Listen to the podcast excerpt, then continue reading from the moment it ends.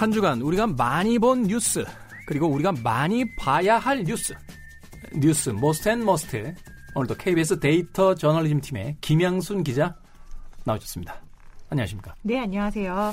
기자님 앞에 그 클립 하나 이렇게 놓여져 있잖아요. 네. 아, 제가 아까부터 그걸 이제 계속 쳐다보고 있습니다. 아, 사람들, 필요하세요? 아니 그게 아니라 사람들 습관이 참 묘한 게요.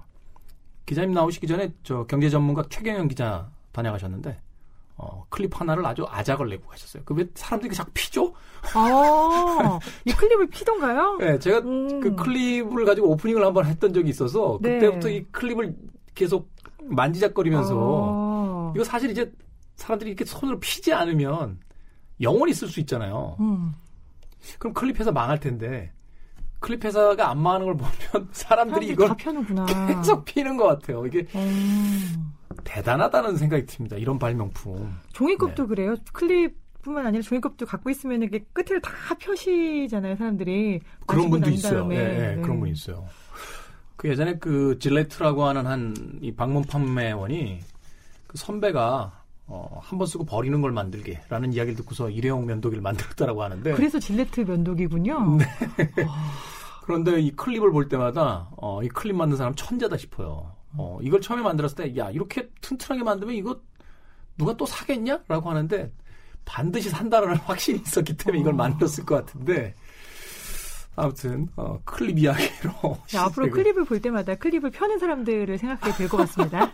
그러니까 저도 이 무의식 중에 피는 버릇이 조금 있었는데 어, 그 오프닝을 한 뒤로는 손에서 그냥 깨작깨작 만지기만 하지 피지는 않습니다. 지구를 보호하기 위해. 자, 한 주간 우리가 많이 본 most 뉴스부터 소개를 좀 해주십시오. 네, 이제 네이버에서 제일 많이 본 뉴스예요. 지난주와 다름이 없네요. 오히려 더 많이 봤어요. 숫자, 기사 숫자 자체도 더 늘었고, 네. 그 다음에 이제 트래픽도 더 늘었습니다. 이게 한 3주째 계속되고 있는데, 3주 연속 봐도 질리지 않는 뉴스인가 봅니다. 고유정, 아들, 남편, 의붓 아들. 요 키워드가 뭐 지금 3주 합치면 거의 천만 이상 봤을 걸로 예상이 됩니다. 고유정 검거됐죠?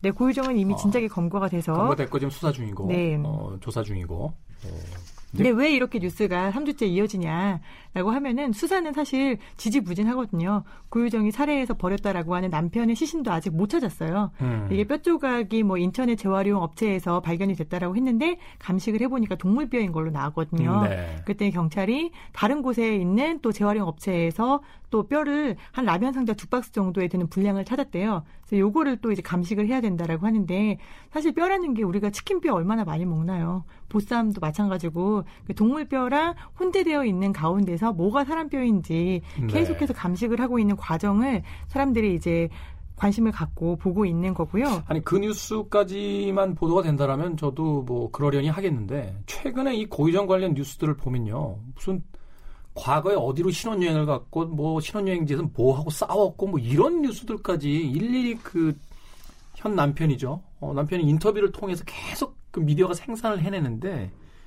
이게 알 권리하고 도대체 무슨 상관이 있습니까? 이게 사실 전형적인 노이즈 마케팅이잖아요. 우리가 죄형 법정주의에 따라서 일단은 노- 고유정이라는 사람이 살인을 저질렀다는 것이 명백해 보이더라도 네. 무죄를 추정하고 수사를 해야 되는 거거든요. 근데 그렇죠. 지금 현 남편이라는 분이 주장하고 있는 것은 고유정이 자신의 아들 즉 고유정의 의붓 아들도 살해를 했다. 라는 심증에 대해서 본인은 계속 조사를 받았는데 고유정이 살해자임에도 분명한데 고유정은 정작 경찰 조사를 받지 않았다. 라는 이야기를 하면서 고유정의 살해성에 어떤 의도를 보태기 위해서 이 여자가 어떤 여자냐 하면은 나랑 신혼여행을 가서도 이랬다. 전 남편과의 신혼여행에서도 이랬다. 실상은 뭐 집에서는 굉장히 폭력적이고 정신분열적인 양상을 보였지만 밖에서는 사람들에게 굉장히 상냥하고 인사성이 밝은 사람이었다. 이중적인 행태였다. 이렇게 어떤 개인에 대한 정신적인 문제를 계속 제기를 하고 있는 거거든요. 이게요, 좀 도를 좀 지나쳤다라는 생각이 많이 하게 되는 게 그 사람을 어떤 하나의 결과를 내놓고서 그 사람이 어떤 그 행위들을 이제 긁어 모으기 시작하면 이 범주에 안 들어갈 사람이 누가 있겠어요. 그 기사님이나 저 같은 사람도 사실은 어, 어떤 사람들이 그 사람 원래 옛날부터 남한테 그 싫은 소리 잘하고 어, 비판적이었고 어, 그리고 자기 화나면 큰 소리 내. 화나면 다 큰 소리 내죠. 안 되시겠네. 좀 조심하셔야겠네요. 만약에 저, 저만요? 정말 예, 큰일 아 저는 저는 조심하면서 살고 있습니다, 정말. 아니 제가 고유정에 대해서 이제 변호를 하려는 생각이 아니라 이건 태도에 대한 문제가 너무 좀 심하지 않나. 그리고 우리나라 언론에 대해서 조금 많은 이야기들을 하게 되는데 그 외국 같은 경우 특히 미국 같은 경우를 보면 이제 정론지라는 것과 소위 타블로이드라고 이제 불리우는 어, 소위 이야기해서 이제 뭐 언론이라고 해야 되나요? B급 언론사처럼 그렇죠. 해서 옐로우 페이퍼라고 하죠. 그죠? 이 파파라치들 주로 고용하고 자극적인 기사들을 이제 쓰는 그런 매체가 분리돼 있잖아요. 근데 우리나라의 이 미디어 환경을 봤을 때 제일 좀 참담한 게 뭐냐면 그 분리가 없어요. 전혀 없습니다. 네, 정론지라고 불리울 수 있는 그 주요 일간지라든지 포털 사이트 같은 것들도 보면 그 한쪽에 민망한 광고들 다 붙어 있고 그다음에 이상한 기사들 계속해서 그 트래픽 올리느라고 이제 그 제공들을 하는데 고유정 사건에 대해서는 좀 이제 그만 좀 봤으면 좋겠다라는 생각이 듭니다. 우리가 꼭 봐야 될 뉴스가 아니면. 그래서 제가 지난주에도 중앙일보 사장님 기사 14건 쓰셨던데 이제 그만 좀 쓰세요라고 말씀드렸는데 방송을 들으셨나 봐요. 일주일 동안 17건을 쓰셨더라고요. 어떻게 이렇게 정말 잘 먹히는 소재를 잘 파악했다라는 직감이 딱 오셨는지 모르겠는데 중앙일보가 단독을 비롯해서 네이버에서 고유정 관련 많이 본 뉴스의 탑10 중에서 탑 5, 즉 5위를 모두 석권했습니다.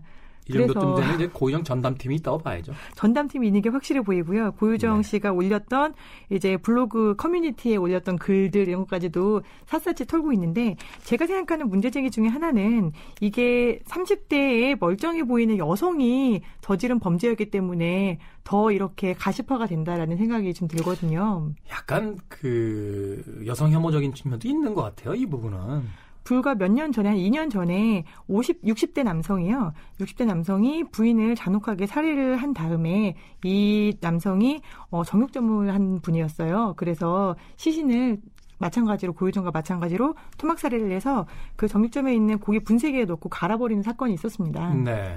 아마 다들 기억을 잘 못하실 거예요. 왜냐하면 당시에 너무 범행 수법이 잔인하다라고 해서 크게 보도를 안 했었거든요. 근데 이때 이게 60대 남성이 아니라 30대 여성이 남편을 살해해서 고기 분쇄기에 넣고 갈았으면 아마 엄청나게 센세이셔널한 뉴스가 되었을 거다. 그렇게 생각을 했었고 지금 이번에 고유정 사태에서 볼 수 있는 게 마찬가지인 거죠. 여성이 저지른 잔혹한 범죄 거기다가 아이가 끼어 있다 보니까 아이 문제에 대한 어떤 감수성 이런 게 어떻게 보면은 삼박자가 모두 조합이 돼서 댓글과 이런 걸 보면 여성 혐오들이 정말 넘쳐나거든요. 다음 주에는 제발 제가 이 기사를 안 들고 오길 바라겠습니다. 네. 대부분의 감독들이 다 남자들이어서 그런지 몰라도 그 영화 속에서 어떤 엽기적인 살해 방식을 다루는 어, 그런 장면들을 보면 그런 이야기들이 굉장히 많이 등장해요. 뭐 남편을 살해한 후에 뭐, 그, 뭐 고기를 먹는 뭐 이런 장면들 보면 남편이 아내를 살해해서 그런 방식을 취하는 것보다 그 여성이 남성을 그런 식으로 살해하는 장면들이 훨씬 더 많이 등장합니다. 제가 통계를 내본 건 아닙니다만. 일종의 여성 혐오도 그런 부분들에 있는 게 아닌가 하는 또 생각이 들었습니다. 다음 뉴스 보죠. 네. 네. 두 번째로 많이 본 뉴스는요. 이제 우리나라는 아니고 홍콩에서 벌어진 시위예요. 100만 명이 넘게 시위를 했었고 촛불 시위를 보고 배웠다. 그리고 임을 위한 행진곡을 불렀다. 이런 뉴스들 많이 보셨을 거예요. 네. 그 저도 사실 그 동영상 사이트에서 봤어요. 그 이제 우리나라라고 이야기하면 이제 노래패죠. 노래패가 이제 앞에 나와서 그 이 노래는 어떤 의미를 가지고 있고 어 그래서 자기가 개사를 해서 어 여러분 앞에서 부르겠다 하면서 이제 노래를 부르는데 참 그런 거는 일종의 뿌듯함도 있죠. 아시아에서 어떤 그 정치적인 그 시위가 벌어졌을 때 한국을 롤 모델로 삼으면서 어떤 민주화의 성지 같은 그런 이야기를 할 때 아, 참 그 힘들었던 시절을 참 열심히 싸우며 살아왔구나 하는 그 시대 속에 있었던 한 사람으로서 또 굉장히 뿌듯함도 또 느끼기도 하고 그렇습니다. 네, 그래서 우리가 한류뿐만 아니라 촛불 집회도 수출을 했어. 이런 댓글들이 많이 달리고 있어요. 그래서 수출 품목에 값을 매길 수는 없지만 네, 촛불 집회가 포함이 된 것만은 분명해 보이는데 사실 이 어, 시위 100만 명이 넘는 엄청난 시위의 시작이 뭔지 아시나요? 홍콩에서? 네, 홍콩에서. 이게 사실은 저그 치정 살인 사건이었잖아요. 네, 맞아요. 그죠? 정확하게 알고 계시네요. 예, 예, 예. 그 해외에서 이제 살인을 하고 들어왔는데 네. 그 속지주의에 의해서 맞아요. 어, 그 소급할 수 없다. 뭐, 뭐 이러면서 이제 벌어진 일이잖아요. 우리 네. 사회자가 너무 많이 알고 있어서 제가 할 말이 없네요. 괜히 기자를 불러다가 얘기를 시키는 것 같은데. 아니에요. 거기까지만 압니다. 거기까지. 네, 말씀하신 대로 지난해 2월에 대만 타이베이에서 한 청년이 자신의 여자친구 둘 다 대학생이었는데 네. 대학을 자퇴를 하고 둘이 이제 도망을 쳐요. 도망을 쳐서 잘 사는 것 같았는데 이 남자친구가 본인의 여자친구를 또 잔해 전욕하게 살인을 하고 이 시신을 트렁크에 넣어서 역 주변 공원에다가 유기를 하고 그다음에 홍콩으로 달아납니다. 네. 어떻게 보면은 뭐 고유정 사건과 비슷한 사건인 거죠. 네. 근데 여기에 대해서 문제가 된 거는 홍콩이 범죄인 인도 조약을 체결하지 않은 나라에는 범죄인을 인도하지 않게 돼 있거든요. 네. 그런데 대만은 이게 체- 조, 조약을 체결하지 않은 국가인 거예요. 사실 홍콩이 지금 중국 영향권에 있기 때문에 대만하고 그거를 체결할 수가 없죠. 그렇죠. 네, 사이가 안 좋아서. 근데 홍콩은 또 중국하고도 범죄인 인도 조약을 체결하지 않았거든요. 아, 그렇군요. 근데 여기에 대해서 이제 대만에서 이 악덕 살인법을 처벌을 해야 된다라고 하니까 홍콩에서 좋아 그러면 우리가 범죄인 인도 조약을 체결하지 않았더라도 범죄인을 송환할 수 있도록 할게 라고 법을 추진을 합니다. 법을 개정을. 우리가 들으면 되게 상식적이잖아요. 그렇죠. 근데 이렇게 상식적인 법을 추진하겠다고 했더니 홍콩에서 정말 어, 촛불 민중이 다 들고 일어나가지고서는 안 돼. 우리는 절대로 여기에 합의할 수 없어. 행정부 장관 나가. 이렇게 된 거예요. 왜 그럴까요? 바로 중국 때문이죠. 그렇죠. 중국과 범죄인 인도 조약을 체결하지 않아서 지금까지 우리는 정말 자치주의로 살고 있었는데 중국하고 이걸 체결하게 되면은 우리가 모두 중국에게 이렇게 불리한 얘기를 하는 사람들 또 시진핑 욕하는 사람들 잡혀갈 거 아니냐 쥐도 새도 모르게 이런 생각들이 들었던 거고 실제로 시진핑과 다섯 명의 여자들이라는 책을 발간을 했었던 시진핑의 스캔들 이런 책이 있었거든요. 그분 사라졌다며. 네, 그 책을 발간한 사람들이 다섯 명이었는데 이 다섯 명이 모두 실종됩니다. 그리고 한 명은 홍콩에서, 한 명은 대만에서, 한 명은 타이완에서 이렇게 태국에서 쥐도새도 모르게 실종이 됐다가 네 명은 돌아왔고 한 명은 아직도 못 돌아왔어요. 근데 돌아온 네 명 중에 한 명이 사실 우리는 중국 공안에게 끌려갔었다 라고 말을 하게 된 거예요. 그렇기 때문에 홍콩 사람들이 여기에 대해서 우리는 범죄인 인도 조약 체결 안 된 국가에는 안 보내길 원해. 그게 한- 맞는 거죠. 그게 맞게 되는 거죠. 국제법상. 그렇죠. 다수의 정치범을 우리가 보내게 되는 것보다 차라리 한 명의 살인범을 우리가 데리고 있겠어. 음. 이렇게 된 거죠. 그래서 지금 오랜 시위 끝에 한 2, 주 정도 대규모 시위가 벌어졌는데요. 어, 앞, 홍콩에서는 지금 행정부 장관이 우리가 이제 그만하겠다. 이 음. 법안 추진 미룰게. 무기한 라고, 연기. 네, 무기한 네. 연기를 했어요. 그래서 피플 파워의 승리다. 지금 얘기를 하고 있고요.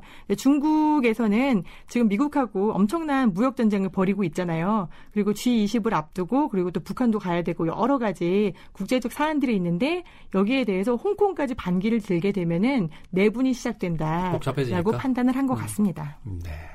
아무튼 뭐 제가 두 개의 시선에서도 한마디 하긴 했습니다만 이게 쉬운 문제는 아닌 것 같아요. 근데 이제 홍콩인들의 어떤 심정은 10분 이해를 하는 게 지난 100년을 그 자유민주주의 체제에서 살았는데 갑자기 이제 전체주의 국가의 어떤 시스템 안으로 들어오라고 하니까 어, 이건 뭐 격렬한 저항을 할 수밖에 없는 뭐 그런 상황인 것 같습니다. 네. 녹색당이 지지 성명을 냈던데 어, 거기까지만 하겠습니다. 네. 자, 이번 주에 must 뉴스 소개를 좀 해주십시오.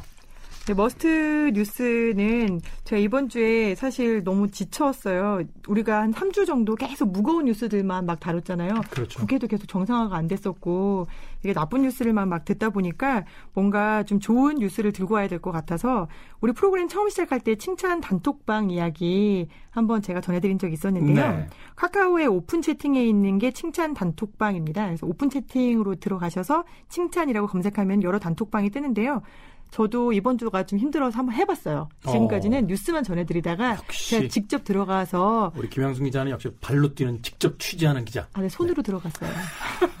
손으로. 그런데 이제 3, 40대 칭찬 단톡방이 있어가지고 거기에 제가 들어가 봤는데 어 제가 들어가서 정말 다 칭찬해 주시나요? 했더니 일단 오셔서 반갑습니다라고 그러더라고요. 네. 그리고 제가 정말 여러 가지 사안을 막 올렸는데 그냥 진짜 무조건 칭찬을 해줘서 은근 괜찮다라는 생각이 들고요. 이게 가볍게 다른 사람이 나를 아는 사람이 사실 막 가볍게 칭찬하면 되게 영혼 없다고 생각하잖아요. 그렇죠. 너 왜 이렇게 나한테 영혼 없이 얘기해라고 하는데 내가 모르는 사람이 나한테 영혼 없이 얘기하니까 근데 그게 의외로 위로가 되더라고요. 오.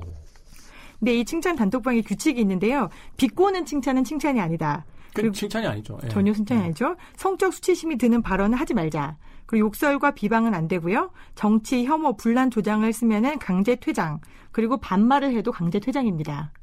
그리고 이제 건강하고 아름다운 마음으로 칭찬 에너지를 주세요라고 하고 있는데요. 들어가서 칭찬 검색해 보시면은 오픈 채팅방에 칭찬 단톡방 굉장히 많이 있고요. 네. 심지어 중국어로 된 칭찬 단톡방도 있어서 제가 아 중국 친구들 여기 와서 칭찬을 받는구나라는 생각이 들어서 봤어요. 그랬더니 이게 중국에도 비슷한 게 만들어졌더라고요. 이거는 저 안 막아놨대요 중국에서? 중국에서 이거를 막진 않았어요. 네. 단톡방을 본인들이 만들어서 그런 것 같은데 이 이름이 제가 중국어 잘 못하지만 콱콱취인이래요. 콱콱취인. 네. 이 콱콱취인이라는 게 인생 문제부터 소소한 일상까지 모든 거를 다 칭찬해 준다라고 이제 경향신문에 저희 베이징 특파원이 전해 왔는데요. 예컨대 이런 거래요. 친구들이 다 꽃구경을 떠났는데 나만 빈 기숙사에서 외롭게 있어 칭찬 좀 해줘. 이러면은 독립심을 키울 좋을 기회다. 아니면은 면벽 수행으로 인류의 영웅이 될 수도 있어. 사실 어떻게 보면 좀 말이 안 되는 칭찬이잖아요. 그런데도 이렇게 그냥 무작정 칭찬을 받으면은 아유 그래 그럴 수도 있지라고 머리가 좀 맑아지는데 이 콰콰췬은 개강 직후인 지난달 초에 시안 교통대학 학생들이 만들었대요. 제가 볼 땐 시기로 봤을 때 어, 한국에 있는 카카오의 오픈 채팅을 본따서 만든 것 같아요. 음. 근데 이게 만들어지자마자 불과 몇 시간 만에 중국의 모바일 메신저 있잖아요. 위챗이요. 네. 위챗 단톡방이 다 찰 정도로 오. 굉장히 인기를 많이 끌었고 이게 각 학교 젊은 세대들 중심으로 번지고 있나 봐요. 칭화대, 난징대, 뭐 푸단대, 저장대 같은 여러 학교들로도 퍼져서 대학별로 수십 개의 콱콱치인이 만들어졌다라고 합니다. 네. 이런 거는 뭐 최근에 그 중국 TV에서 우리나라 TV 로열티도 안 내고 너무 많이 베낀다라는 이야기인데 이런 건 뭐 많이 베껴도 괜찮을 것 같습니다. 네, 이런 거 많이 베끼면 좋을 것 같아요. 네.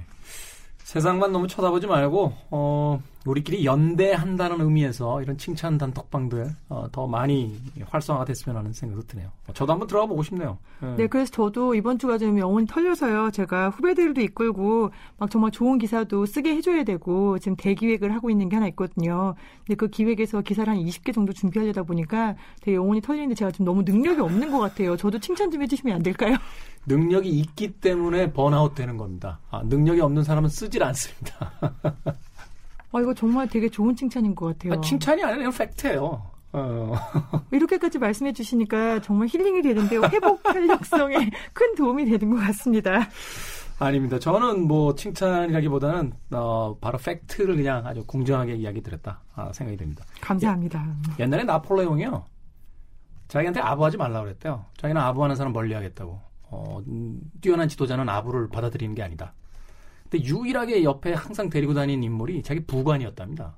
근데 이 부관이 항상 나폴레옹에게 이야기했다는 거죠. 저는 칭찬과 아부를 멀리하시는 장군님의 성품이 너무나 존경스럽습니다. 아... 그래서 나폴레옹이 너는 나를 알아주는구나 라고 해서 늘 데리고 다녔다는 거예요. 그러니까 결국 칭찬을 싫어할 사람은 없다. 라는 이야기가 되지 않을까 하는 생각이 듭니다. 서로에게 칭찬해 주는 거 어렵지 않잖아요. 예, 그렇게 같이 연대하며 이 힘든 세상을 좀 버텨나갔으면 좋겠습니다. 감사합니다. 기자님. 네, 감사합니다. 네. 자, 끝곡. 생선 작가는 베니 굿맨을 어, 틀자고 하는데 아, 저는 생각이 다릅니다. 다이도의 땡큐를 네, 오늘 끝곡으로 준비했습니다. 자, 만만치 않은 세상입니다. 아, 일요일 밤 다시 한번 신발끈 아, 잘 매시고요. 월요일부터 다시 달릴 준비 하셨으면 좋겠습니다. 뭐 어찌됐건 그래도 주말은 또 돌아오니까요.